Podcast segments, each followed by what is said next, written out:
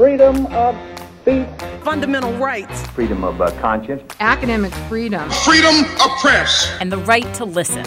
You're listening to So to Speak, the free speech podcast, brought to you by FIRE, the Foundation for Individual Rights and Expression. Welcome back to So to Speak, the free speech podcast, where every other week we take an uncensored look at the world of free expression through personal stories and candid conversations. I am, as always, your host, Nico Perino. And today we have a returning guest on the show, David Hudson. David, welcome back to the show. Thanks for having me. David is, of course, an assistant professor of law at Belmont University and a legal fellow here at FIRE. And we also have a first time guest on the show, FIRE's very own general counsel, Ronnie London. Ronnie, welcome to the show. Yeah, thanks for giving me a spin on this, Nico. Ronnie is also a former First Amendment litigator at the law firm of Davis Wright Tremaine. Okay, gentlemen, I want to jump right into it. We're covering the Supreme Court on this podcast, and yesterday the court heard oral argument in 303 Creative v. Elenis. This is kind of a piggyback case on the Masterpiece Cake Shop case that the court, at least many allege, punted on uh, the, la- the last time uh, they addressed the issue. That was in 2018. The facts of this case are similar. We have Lorie Smith, who owns a graphic design firm in Colorado and offers custom wedding websites for customers. But because she opposes same sex marriage for religious reasons, she does not want to create custom websites for same sex weddings, which violates a Colorado public accommodation law that prohibits businesses from discriminating against gay people or announcing their intention to do so.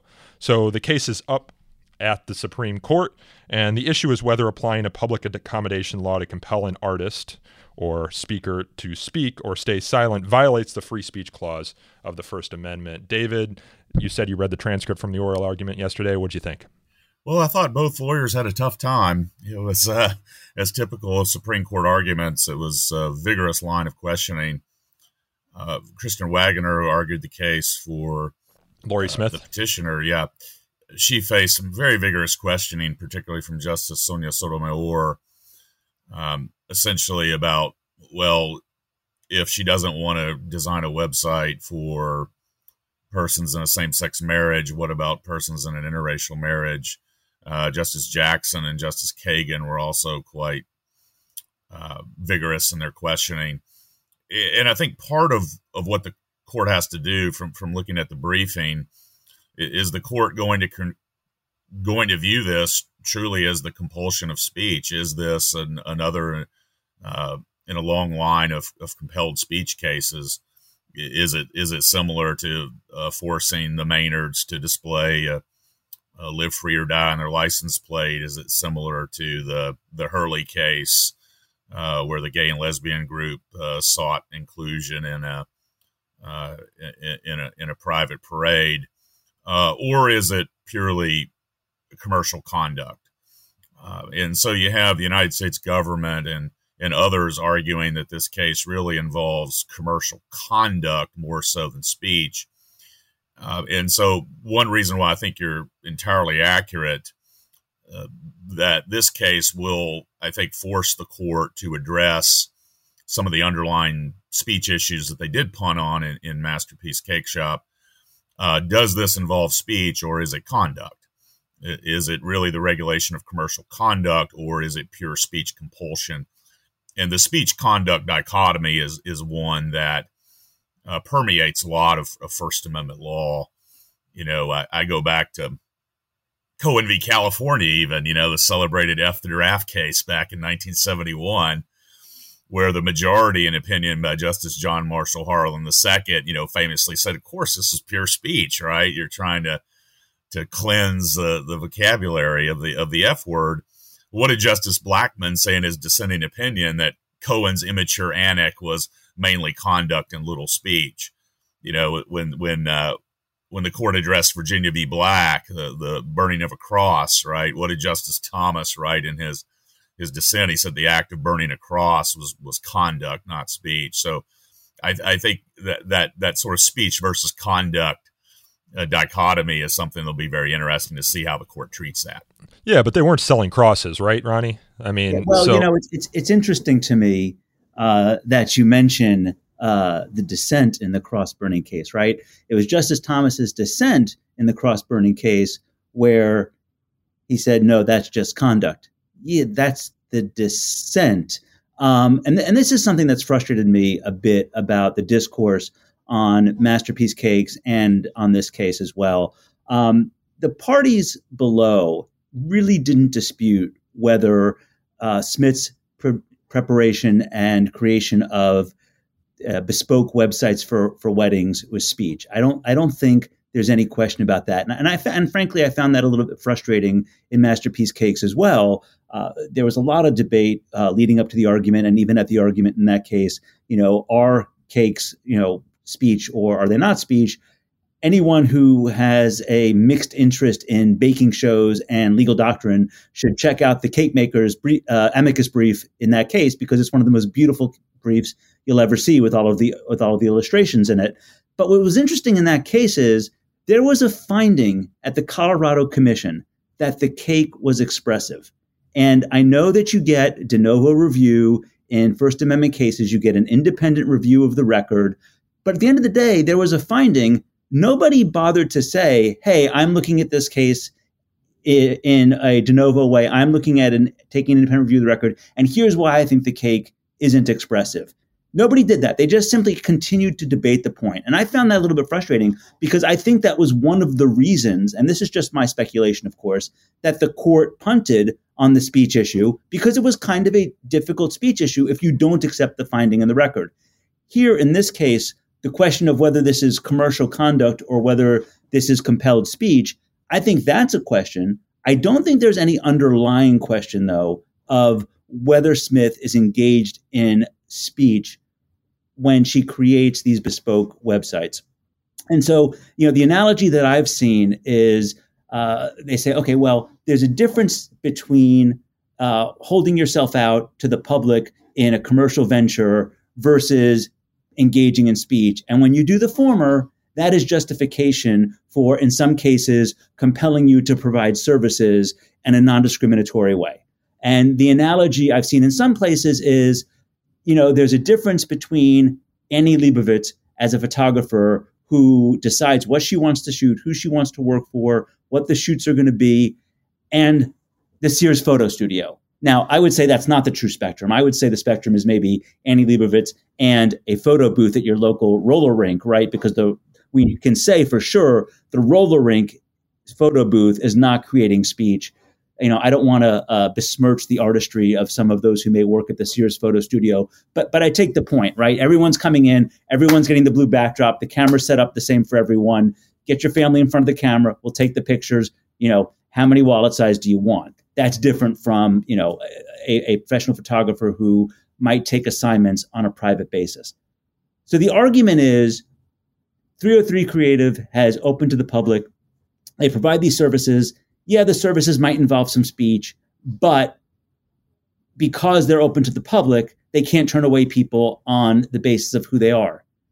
But that's not really a fair reading of the record either, because Smith isn't turning away people based on who they are.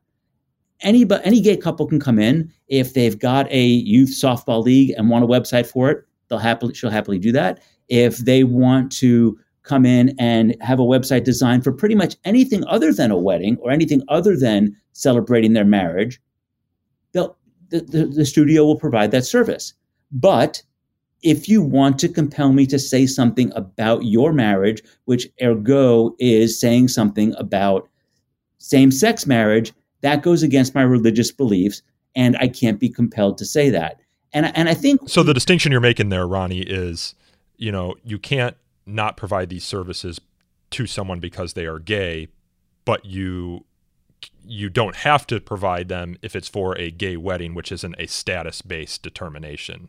Right, it, and that and that's and that's the nub of the issue in this case, right? It is, um, you know, are you denying service based on who they are, or are you denying service based on the speech you're being compelled to voice?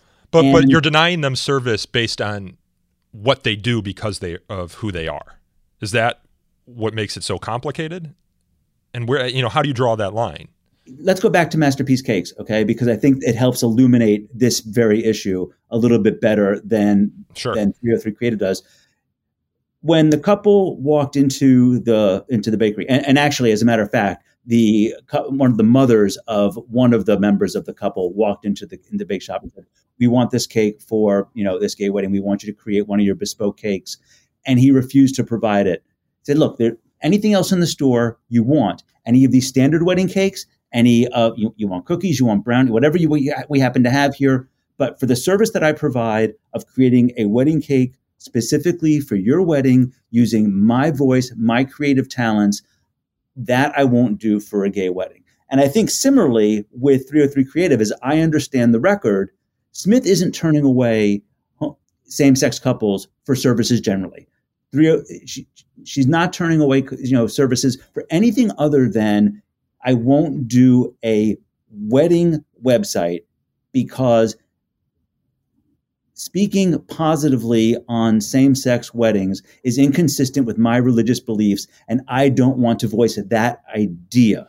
I, rem- I remember in Masterpiece, right? They said that the gay couple who came in and requested a cake could get like a, a standard cake that wasn't custom made for their wedding. Um, That's right. That's right. Is, is, are the facts as alleged in this 303 creative case similar insofar as like do, does Lorie Smith make template websites that they're free to use versus the custom ones where she actually has to create the message?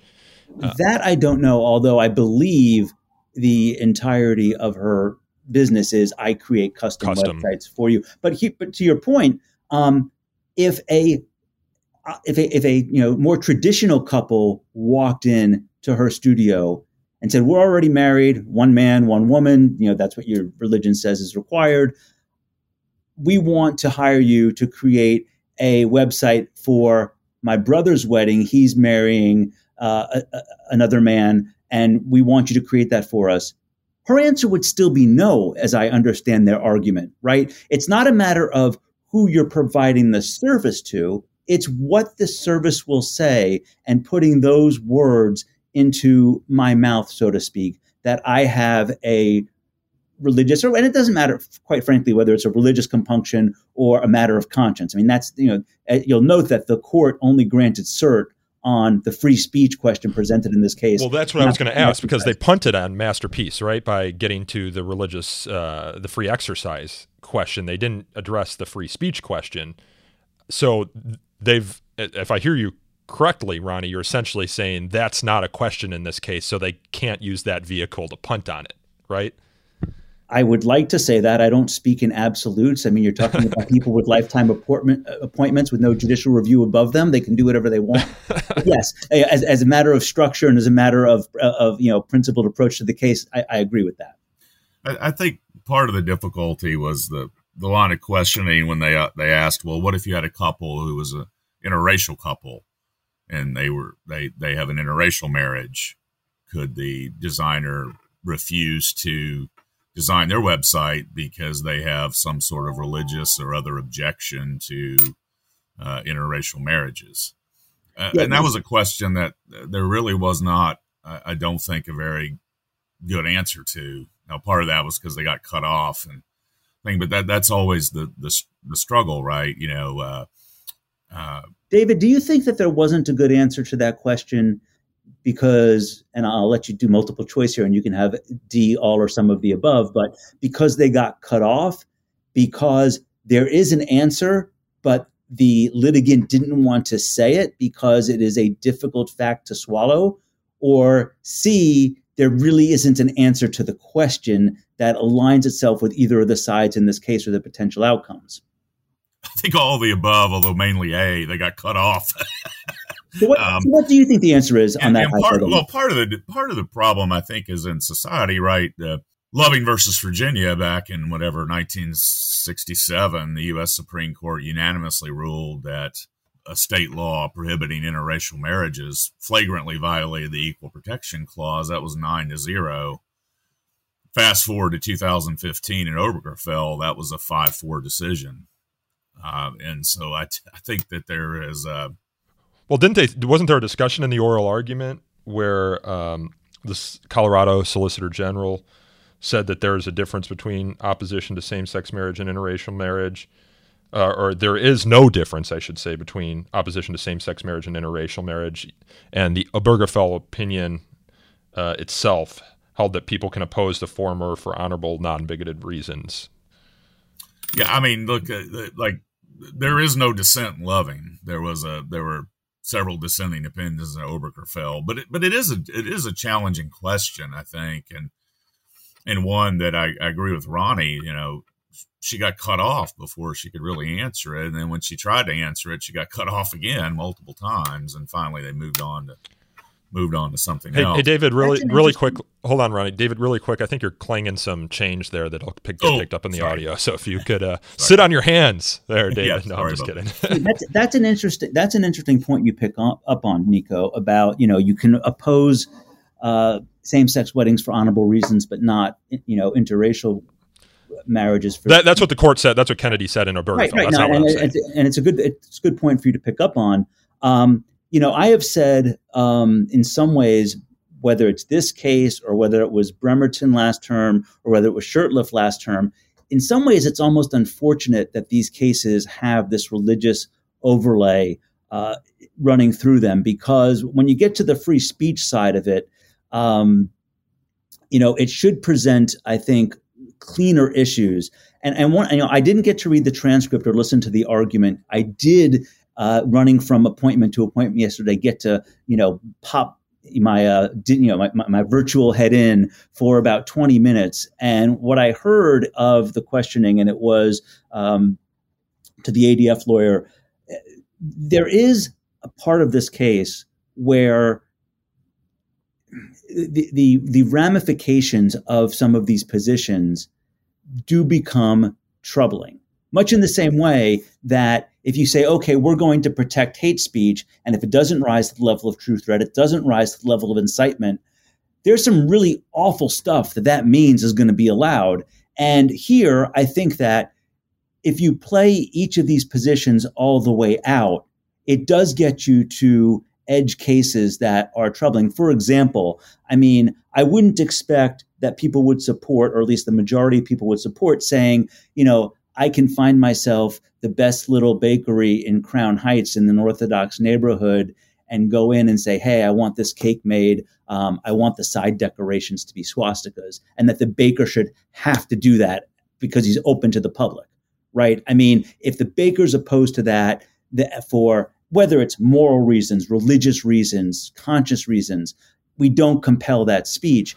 Much in the same way. But that's not apples to apples, right, Ronnie? I mean, uh, you're not asking for the swastikas because of your like protected characteristic, right? Well, now hold on a second. See, and that's why I say it's unfortunate that there are these religious overlays in the case because, for example, if the establishment clause means anything, one of the things that it has to mean, and, and I think the jurisprudence supports this, is we don't have a litmus test for what's a legitimate religion.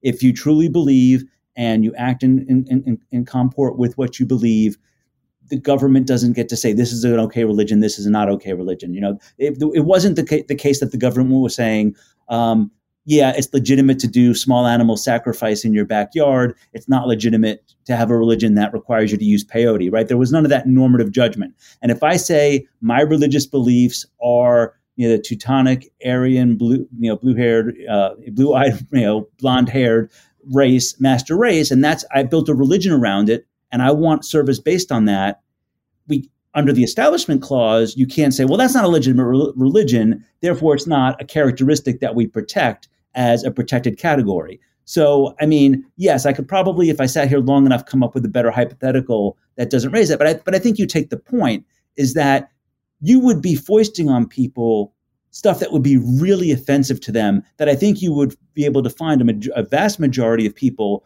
would think is, gosh, that, that's really an awful outcome much in the same way, it says, well, what if your religious beliefs were that you didn't believe in interracial marriage? Could you refuse service for that wedding website? Again, if you accept that we're not going to put a litmus test on religious belief, then yes, I think that you have to be principled about the application of the standards here. And it's an awful outcome, but there, there isn't a very comfortable way to distinguish it, which is why I was wondering, David, what you thought the the answer to that question could or should have been uh, if it had not been cut off. Yeah, it's a difficult question for me to answer. Uh, being in an interracial marriage, frankly, um, you know, I, I, don't. That that's the part of the you know the intersection of public accommodation law and, and free speech is is troubling. Um, uh, you know, part of me is like if you open your services up to the general public, you you ought to serve people and not deny them based on based on who they are.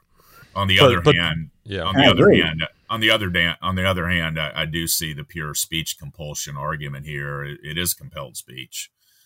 Uh, so I struggle with it, frankly. Yeah, yeah. and that's the uh, hardest thing when you're talking about free speech. Is I mean, none of my examples here necessarily reflect my personal beliefs one way or the other. It's very hard to put that aside, and that's why I think that that question becomes a very difficult question because either you have to come up with a standard that you know may not hold up very well, or you have to accept a horrible outcome but nevertheless, it's the principled outcome. It's it's it's it's tough. That's what that's one of the reasons this case is so so tough. Well, that's one of the ca- reasons that free speech work is so so tough, right?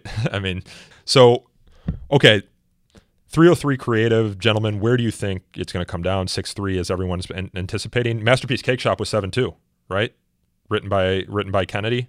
On religious grounds, but I, you know, from what I've heard, again, I haven't gotten to listen to the whole thing, um, just based on you know prior decisions and the, the, commentary I've seen thus far today.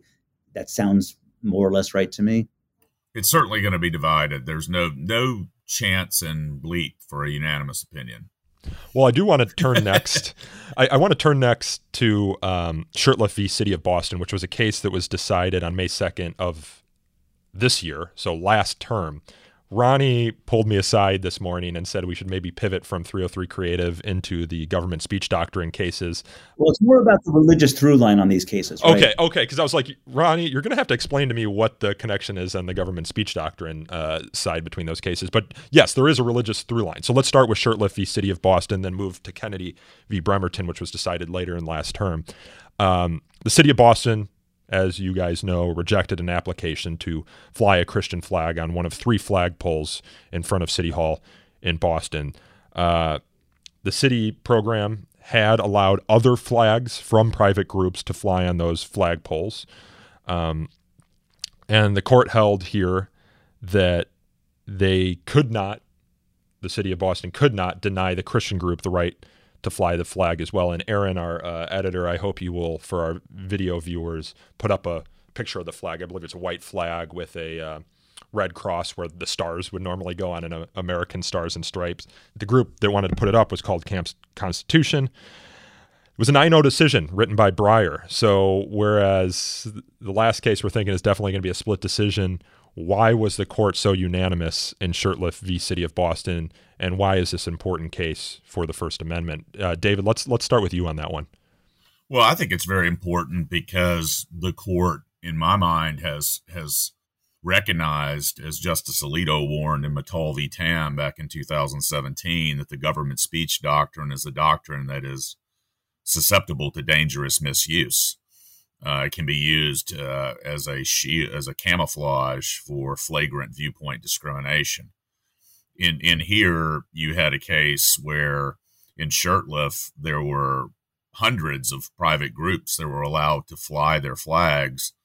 Uh, but when Harold Shurtleff wanted to fly Camp Constitution's flag that had, you know, a lot of religious content, um, was denied. And so you you had a case where the city of Boston, I think, committed viewpoint discrimination based on the religious content and religious viewpoint of of his speech. So, well, uh, David, David, we've talked about the margin case in the last one. You know, interracial marriage, for example, someone refusing service because they oppose interracial marriage. Let's go to the margin here.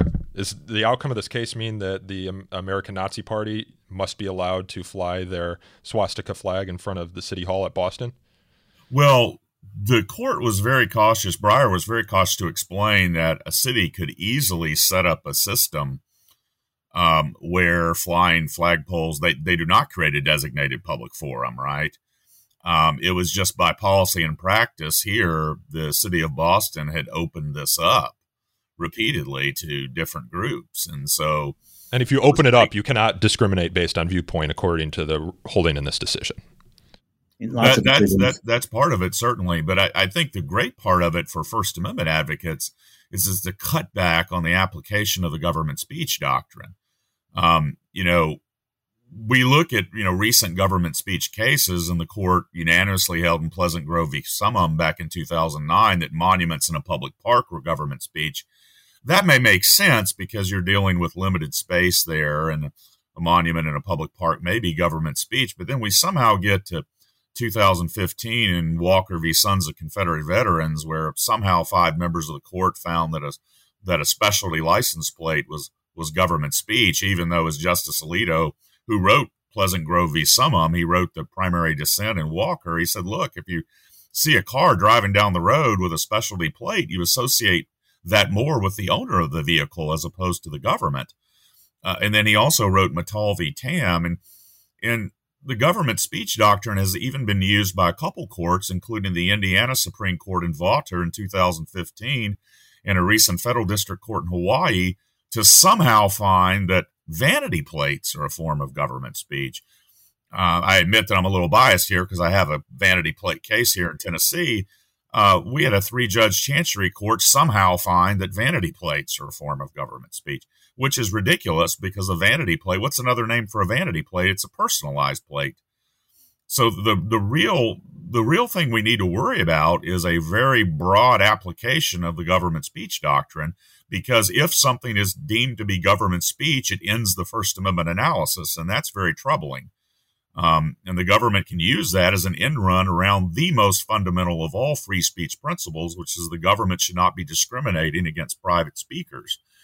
And uh, to your question about, yeah, there's going to be some hateful expression out there. There is, but hate speech is protected unless it falls into recognized categorical exceptions like the true threat doctrine, fighting words, or incitement to imminent lawless action.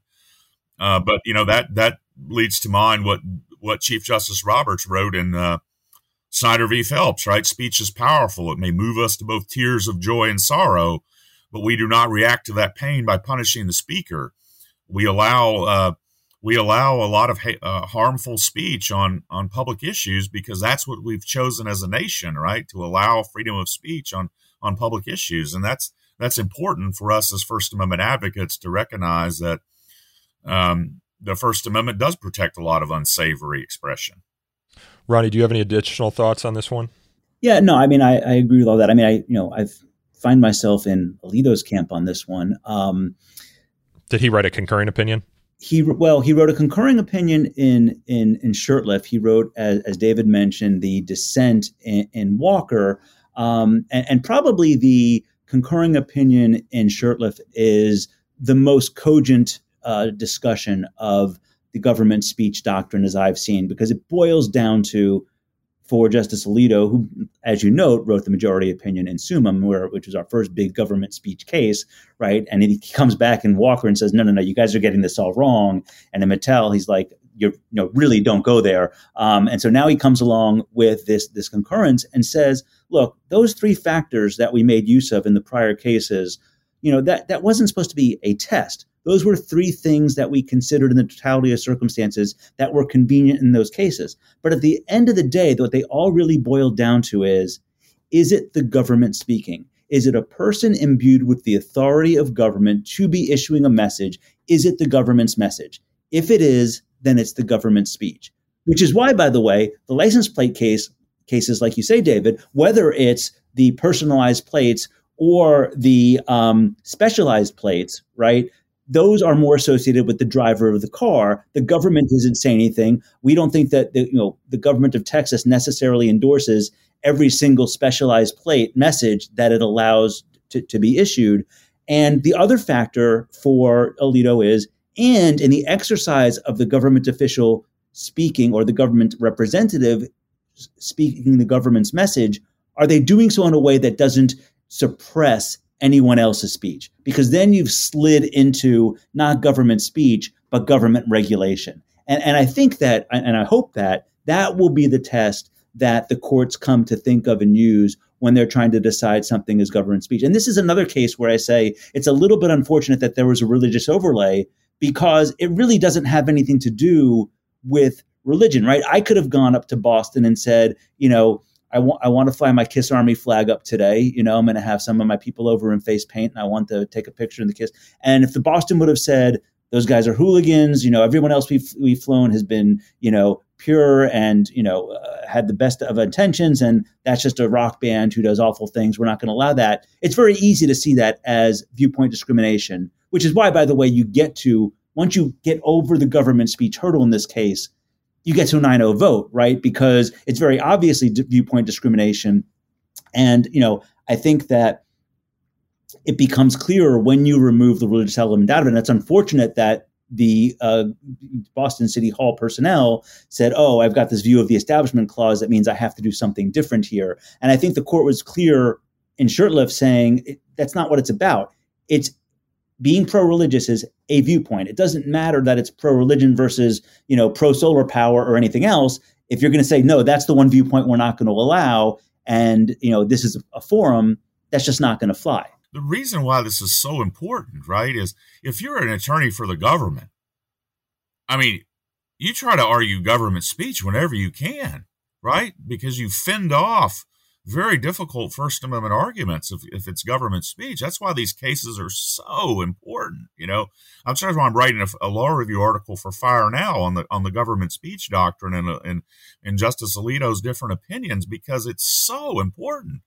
You know, I, I've seen cases where the government speech doctrine, I think, is misapplied, and when the government speech doctrine is misapplied, the, the harm to the First Amendment is egregious because it because as Alito said, it has slid into censorship. Right? It's no longer the government's message; it's government power. And much in the same way, David, and you, you see this with government attorneys also. I am very troubled, and I'm getting a little bit off topic here, but I'm very troubled with the speech incident to criminal conduct exception to the First Amendment because government always argues that they always argue, oh, all we're regulating is communication about something illegal, and therefore it's speech incident.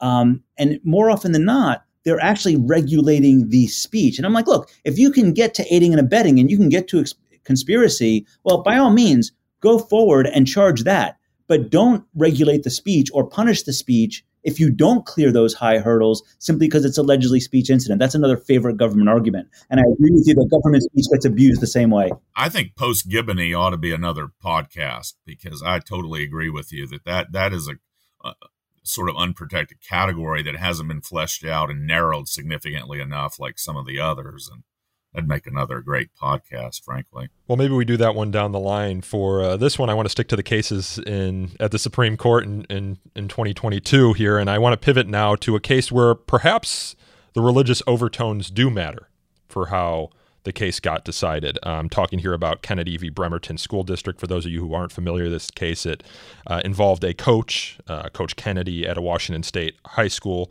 who would periodically pray at the 50 yard line uh, after football games. Uh, the in 2015, he had been a part time coach at the school for seven years, and he would sometimes be joined with students, uh, by students to pray at the 50 yard line. But when the school district learned about Kennedy's prayers, it expressed disapproval, and Kennedy briefly stopped praying. Um, but he picked it back up again uh, later. He notified the school before he was going to do so. Uh, and the school alleged that as a result of his prayers, there was some, and, and the facts in this case are, are, are somewhat in dispute, but the school alleged that it was a chaotic scene uh, spectators, reporters getting knocked over as members of the band, and players tried to join him at um, mid midfield.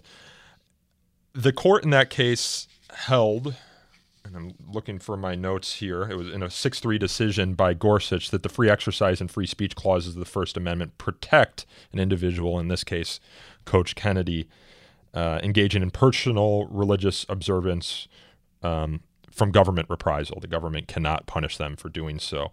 Uh, the Constitution neither mandates nor permits the government to suppress such religious expression. Now, of course, the school argued that this was sort of an establishment of the religion, which violates one of the five freedoms in the First Amendment. Six, if you f- see free exercise and establishment as two separate rights protected under uh, the Constitution. But I want to get your guys' take on the outcome of this case. Coach praying at the 50 yard line, joined by prayers, uh, joined by players to pray at a public school. Uh, did the court get it right here? I, I, actually want to take an issue with a small point that ultimately winds up being an important point in your recitation of the facts. Please do. This is, an, this is another case where acceptance of the record and the findings below, and in this case, it becomes the whole ball game, is a bit of an issue.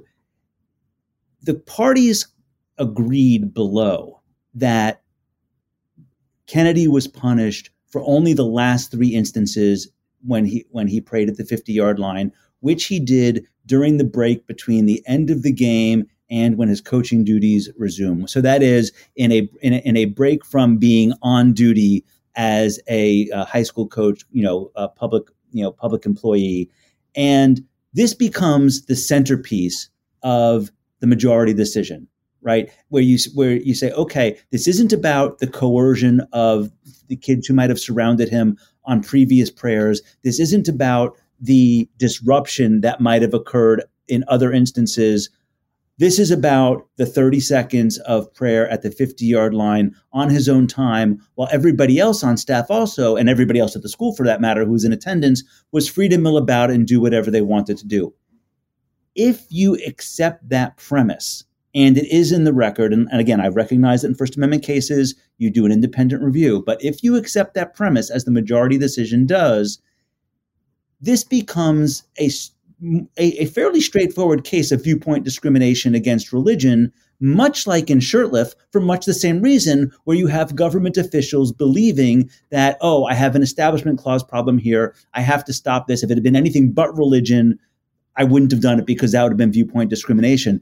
And and the the problem with the, with the way this court the court broke on this because you'll see the dissent by Sotomayor takes a very very different view of what these facts actually are. Yeah, can I just quote that really quick? Yeah, quickly. The, the dissent, Stephen Breyer, Elena Kagan, and Sonia Mayor complained that Gorsuch had quote misconstrued the facts of the case, um, depicting Kennedy's prayers as quote private and quiet when the players had actually caused quote in their estimation severe disruption to school events. So very different uh, constru- construing of the facts. Right. And so as a result, you have these very, very divergent decisions because the justices on each side didn't agree to what the factual setting was, which is generally not something you should be getting at the Supreme Court, right? It's, it's yeah. I was going to ask, is that common? It's not a fact-finding court. It's not even a court of correction, right? It's a court of deciding legal issues of far-reaching implication, and so you know, and, and by the way, as a result of this, you get a decision where Gorsuch writes that religious speech is doubly protected, which I find very troubling. Um, I think that you also can't have it both ways, right? If in Shurtleff, for example, it's just a matter of you can't take an anti uh, religion viewpoint as the government.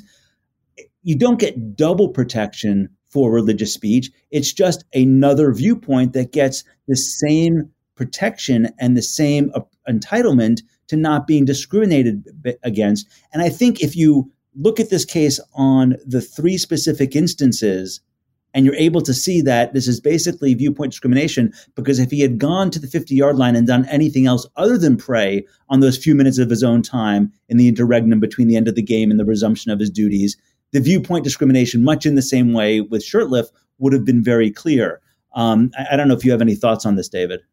Yeah, I do, and I, I, I actually ultimately ag- agree with the majority opinion, uh, primarily because of its take on Garcetti. So, in the lower court, the, Ninth Circuit had held that Joseph Kennedy had no free speech rights because he spoke as an employee under Garcetti versus Ceballos, the court's 2006 decision that is a mint to the government speech doctrine, where Justice Kennedy said when government employees speak pursuant to their official job duties, the Constitution doesn't insulate them from discipline. Horrific decision that has eviscerated the free speech rights of public employees across the country. And sometimes gets incorrectly applied to uh, college professors that's one of the another one of the great beauties of fire is to fight back against Garcetti in the academic context. What we're up to four circuits that don't apply Garcetti there. Hopefully, it'll be all one day. But this was a case of more of private religious expression than government speech, and for that reason, I do support primarily what uh, Justice Gorsuch said with regard to the Ninth Circuit's overextension of Garcetti. That was a win, I think, for First Amendment advocates. The other part, though, is that he uh, overruled the Lemon test. and he said that uh, Lemon v. Kurtzman was the court's 1971 decision that was the primary test used for many years uh, by the Supreme Court to determine whether something violated the Establishment Clause, right? They have a primary purpose. Uh, um, they have a religious purpose instead of a secular purpose. They have a primary effect that doesn't advance or inhibit religion. There's no excessive entanglement. And, uh, you know, Lemon had been mightily criticized through the years. Scalia back in 1994 called it a nightmarish ghoul that still stalks our Establishment Clause jurisprudence.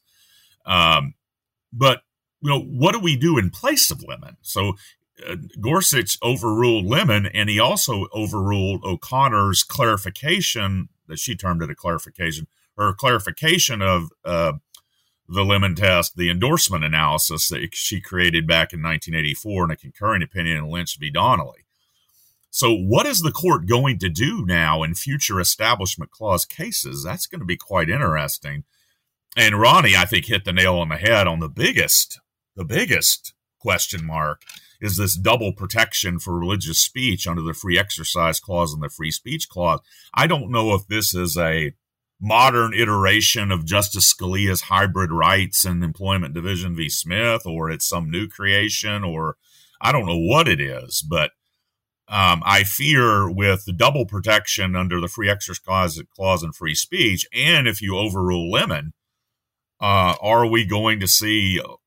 I mean, is, is there going to be a lot of religious indoctrination going on in the country? You know, I don't know. I mean, I, I just think it's really uh, an open season in the in the religious liberty clauses. But I go back to our government speech thing. I do like the fact that Justice Gorsuch um, basically shot down the Ninth Circuit's overextension of Garcetti. And at FIRE, of course, we appreciate the nod towards the academic freedom or potential academic freedom exception uh, in, in, in, Garcetti. Um, you know, that was an important point. But I join you on this doubly protected thing. I mean, I've always been telescoping out a little bit. I've always been uncomfortable with this whole, you know, core protected speech or the most protected speech that we have and then you put political speech up here and you know you put nude dancing all the way down here and everything else falls between. And now what do you do with religious speech? If it's doubly protected does it jump up over political speech? I've never i've never really liked that at all. Either it's i, I view it as binary. Is it protected or not? Otherwise you're just playing normative games right and so, I mean, like for example, in you know Virginia Board Pharmacy, as the court said, there are a lot of people out there who care a heck of a lot more whether they can get their life-saving drugs or life-preserving drugs at a good price than they do the most heated political debate of the day. And so, to have this hierarchy of speech has always troubled me. And now having some speech be doubly protected or or more equal than others, so to speak, has always been troubling to me. So I want to move now, recognizing that we've probably got 15, 20 minutes left here. Um, I want to move to the case this term, uh, Gonzalez v. Google, which approaches Section 230. Uh, Section 230, of course, is a protection for online platforms that arises out of the 1996 uh, Communications Decency Act, which protects those platforms from liability uh, for content posted by users on their platforms. But in Gonzalez v. Google, the question is it was a case uh, filed by the family of an American woman killed in a Paris bistro in an ISIS attack in 2015. Um, they brought a lawsuit under the Anti Terrorism Act arguing that Google, which owns YouTube, uh, aided ISIS recruitment through YouTube videos. Specifically, they recommended, probably through an algorithm, uh, videos to users uh, that were ISIS videos, and that you know that sort of recommendation animated ISIS activity and perhaps resulted in the death of uh, this woman. Uh, so, a divided panel of the Court of Appeals for the Ninth Circuit ruled that Section 230 protects such recommendations, at least if the provider's algorithm treats contents on its website similarly. The algorithm, you know, recommends similar content similarly.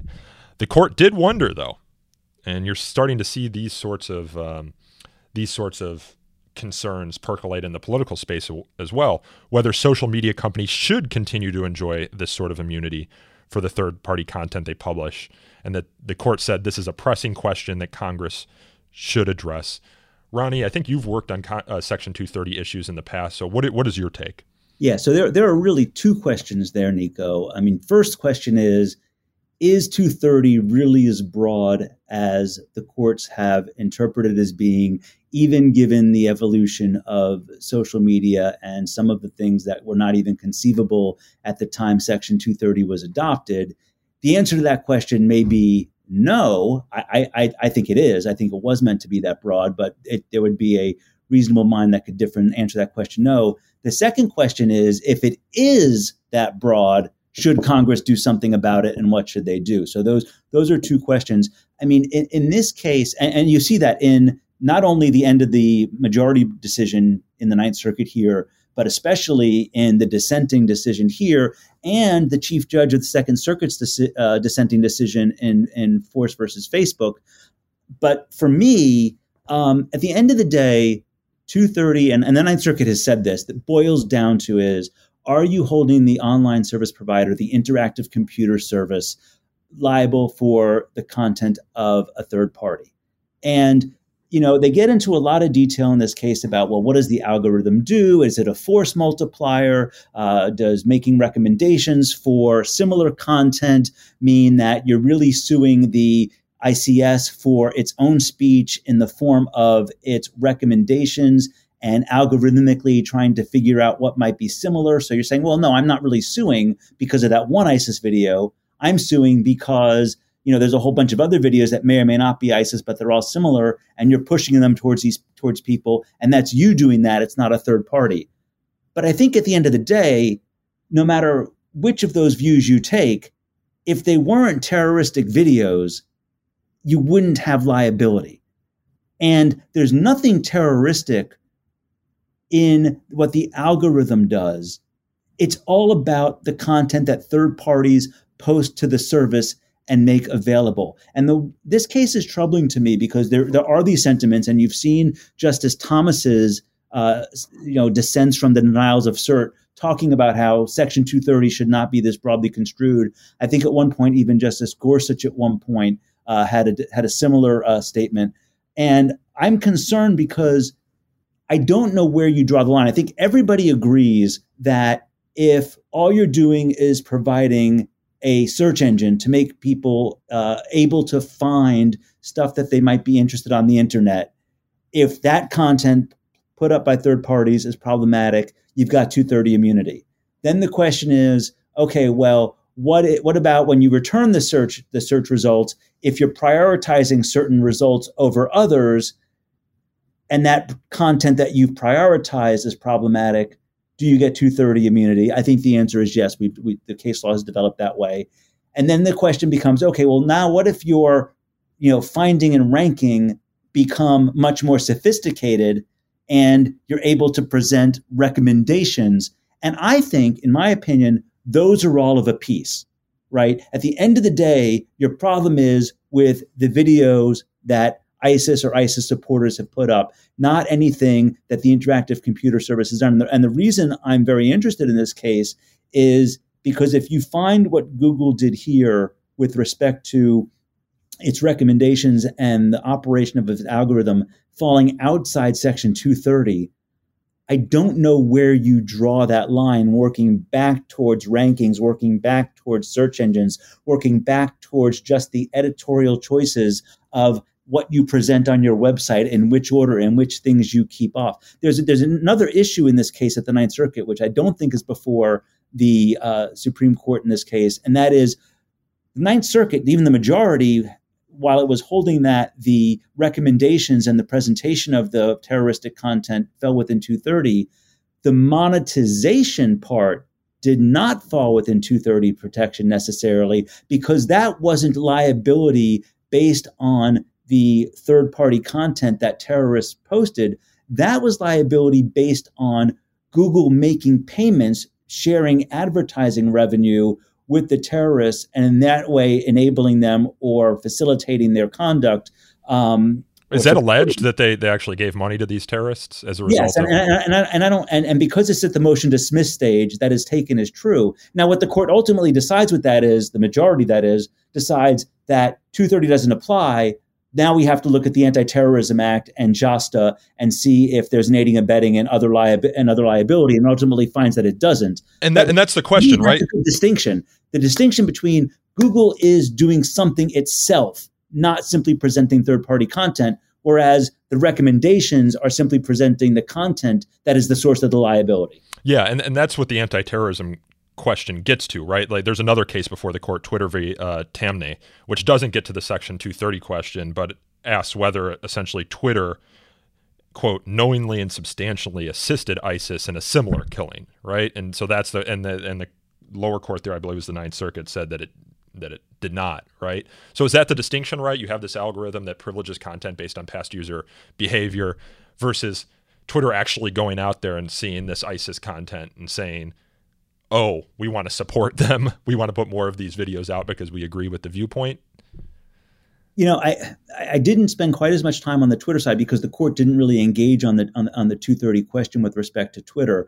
I mean, if if ultimately Twitter is doing the same thing that YouTube is doing, and that is simply saying, here's all this third party content, here's how you find it, here's how we're going to give you a shortcut to get to it based on what we think your interests are. I mean, to me, all of that is section 230, 230 protected because that is serving as a publisher. And if you're going to impose liability, you're imposing liability as the publisher of others' content. Yeah, I just wonder like, so obviously these platforms have content filter moderation uh, tools, but sometimes they're delayed, right? As we saw with the Buffalo shooting, where it was live streamed by Facebook before it took down, it took it down a minute later. Like, there's just you know how do you do how do you uh, have provide live streaming service without the risk that that sort of thing is going to happen?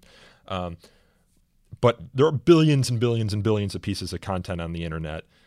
Our technology advances every day but is it ever going to be so advanced where it could prevent you know an isis beheading video from making it in real quick before it's you know it's just i just wonder okay, so you get rid of 230 liability for this stuff. I don't see how the platforms then can even do their jobs, can service any content.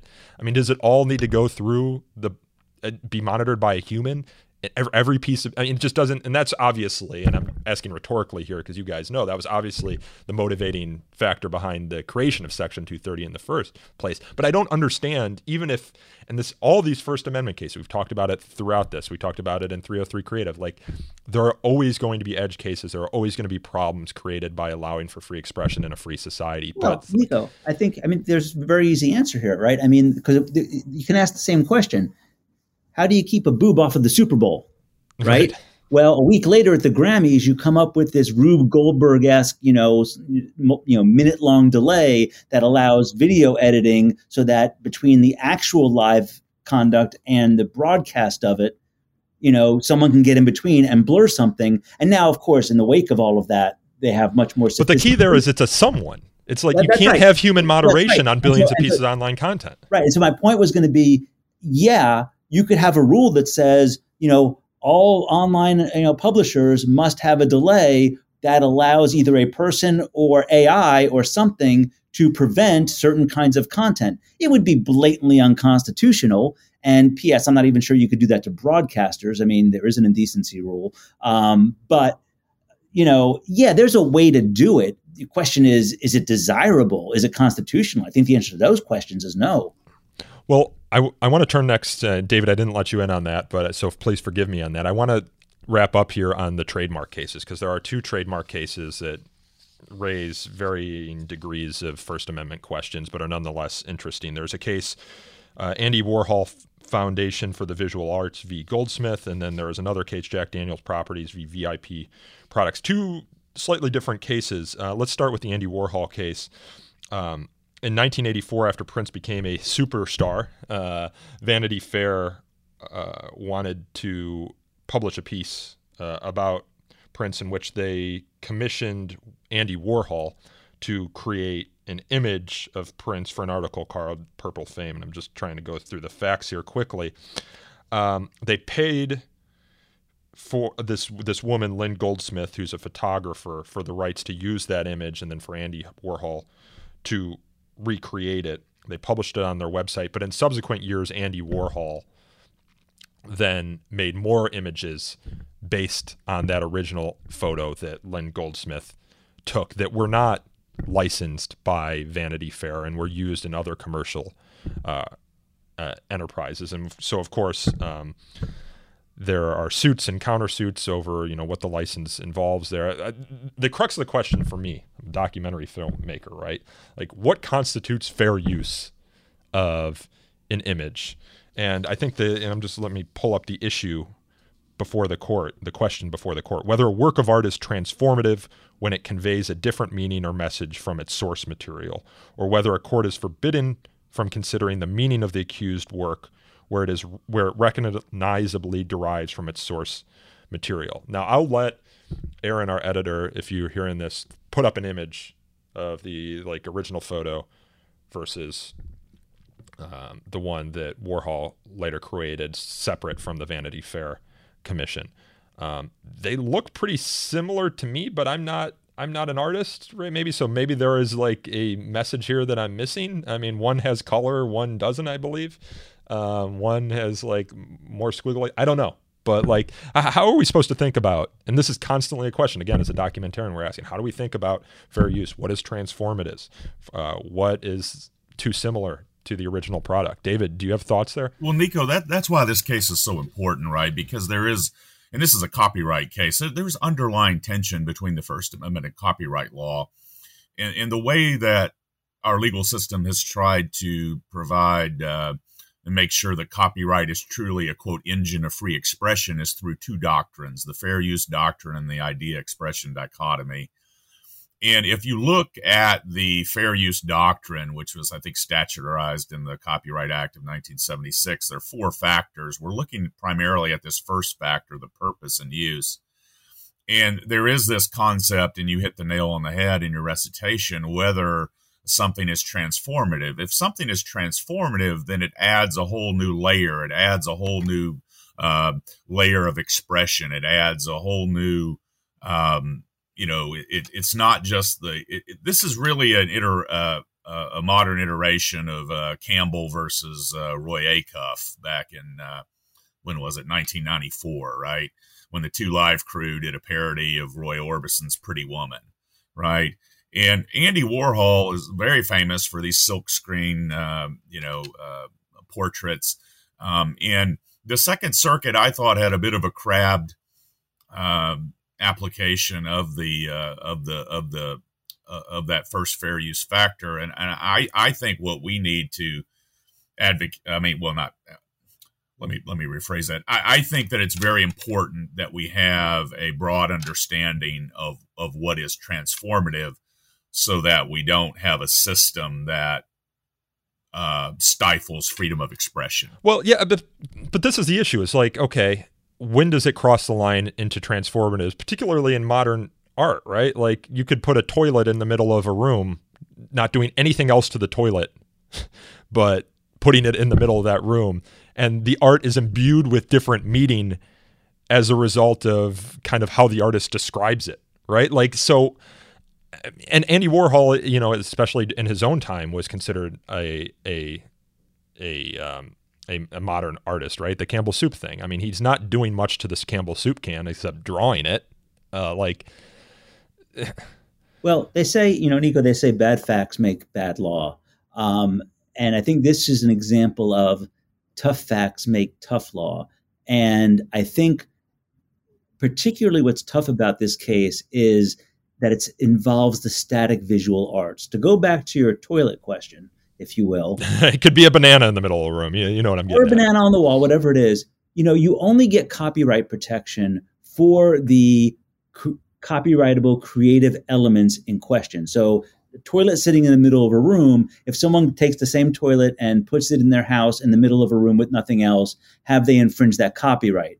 Well, what's the copyrightable element of the toilet in the middle of the room in the museum to begin with? Mm. Right? It's it, it's, yeah, it's probably really not the about, best example. It's really about the mar- no, but I think it's an important point to illustrate this because when it comes to photography and you know uh, static arts like this, you know you've got this picture of Prince and it's a black and white with him against a white background and it's lighted a certain way and she applied his makeup a certain way and she said she was conveying certain things about it when she took and it was an unpublished portrait It was licensed as an artist reference for you know the the Condé Nast magazine. She didn't know it was going to be a Warhol, therefore she didn't know that it was necessarily going to wind up in 16 different iterations. And then the question is, what does Warhol do to it? Well, Warhol softens the focus. He makes it, you know, dual colors, but in a way that doesn't emphasize the contrasts. And in some cases, it's multiple colors. Now there are there are some, and and and, and you know, when you find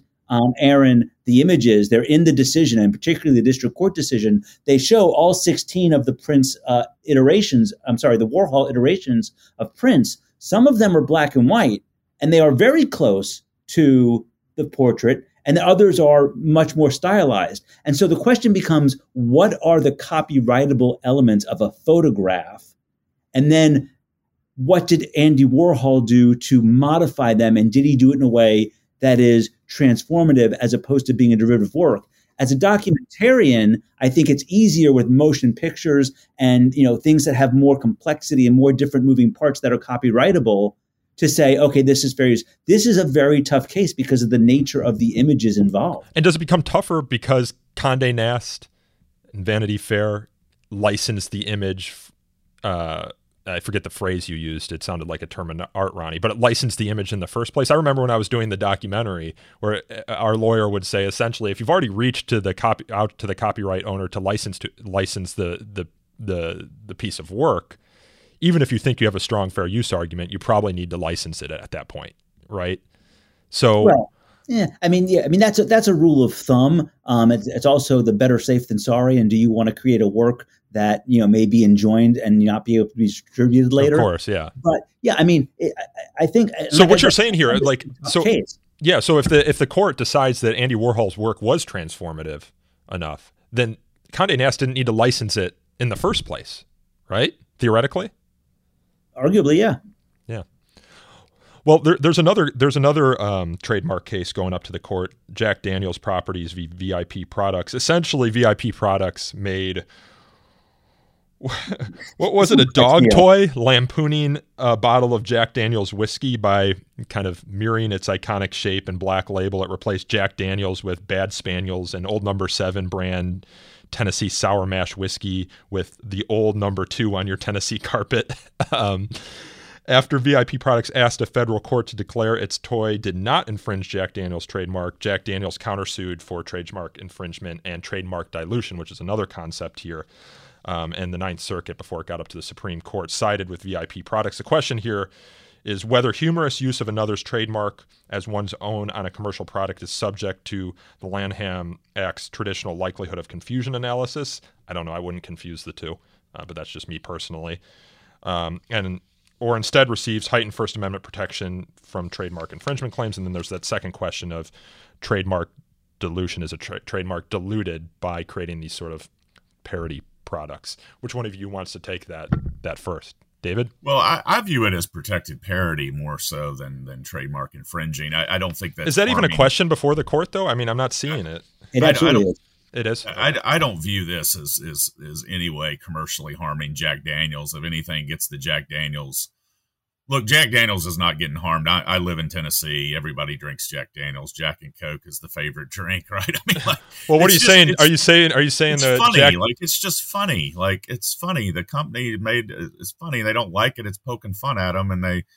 I, I just, I, I, again, I think this is uh, Campbell v. Acuff again. I think that's the one similarity, even though one's a copyright case, one's a trademark case.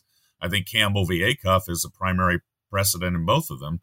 And to me, this is this is just like uh, the Two Live Crew uh, having the different lyrics uh, that are similar to Pretty Woman of Roy Orbison. I, I, think it's protected parody. Well, so David says there that Jack Daniels are, is being jackasses. Ronnie, do you agree? Well, Jack, you know, Jack, Jack, Daniels is sacred. I mean, don't I mean don't get me started there. But for I mean, for our listeners, so they know, Ronnie is like the biggest whiskey snob in the office. Although he refuses to drink the best kind of whiskey, whiskey, which is peated Scotch whiskey, but we'll leave that for another podcast. Ronnie, I'll let you continue. Yeah, no. So, so the issue in this case is when you have a trademark infringement or trademark dilution case, um, one of two tests is going to apply if there's been an infringement, and it depends on whether the infringement is part of an expressive worker product or a non-expressive worker product right? And so that's why whether this squeaky toy is speech or not. In some ways, this brings us right back around to where we started with 303 is, is this speech or not? Because whether this dog toy is speech dictates which trademark test gets applied. And to me, and I'm, with, I'm, I'm, I'm David's camp here. I mean, it is, it is parody, it is funny, but for me, it boils down to is forget about Jack Jack Daniels or anything else. Pretend they didn't use Jack Daniels. So pretend it is a unique, you know, made up brand for purposes of this dog toy. Would it be copyrightable? Is it a work of authorship? And I think the answer to that would be clearly yes. Right? You've got you've got you've got expressive design elements in the shape, in the in the text, in the color, and if it's a work of authorship, to me, that's speech. And if it's speech, you get the trade you get the trademark test attributable to speech and then you get to the questions of is it parody? Will it you know will it will it dilute the jack daniels uh, image? Will it confuse consumers about the source of the product? Will people think this is a jack daniels product as opposed to some someone else's product? And i think here as david points out given the way that they've marked this up and made kind of a joke out of the whole thing I don't think that there's any risk of that, even though, and this is in the record, Jack Daniels does license its marks for dog collars, leashes, and other dog products. I still don't think, in my opinion, if I were on this jury, that it would be likely to be confused Bad Spaniels number two on your carpet with Jack Daniels licensing its actual trademarks for a wide variety of products, some of which are dog related. Well, gentlemen, I think we have to leave it there. We've covered a lot from the Supreme Court in 2022. Of course, the term runs through June of 2023. I think it sometimes runs into July as well, depending on how fast they're getting their work done. But I appreciate you both taking the time to talk through the cases. David, Ronnie, thanks for coming on the show. Thanks so much for the opportunity. Great pleasure. I hope you'll have me back. Yeah. Well, you're just a couple office over, Ronnie, and I am I know you'll hold me to it. So, this podcast is hosted and produced by me, Nico Perino, and recorded and edited by my colleague, Aaron Reese. To learn more about So to Speak, you can follow us on Twitter or Instagram by searching for Free Speech Talk. You can like us on Facebook by going to facebook.com slash So to Speak podcast. And we also poll, or post, I should say, uh, the full video versions of these episodes to So to Speak's YouTube channel when we post, or at least moving forward, we will post segments of the show to Fire's YouTube channel, which if you go to uh, at the Fire Org at YouTube. You can see in the channel section that the So to Speak channel is linked there. If you have feedback for the show, email us, please, so to speak, at thefire.org. We also take reviews at Apple Podcasts or Google Play. Reviews do help us attract new listeners to the show. And until next time, I thank you all again for listening.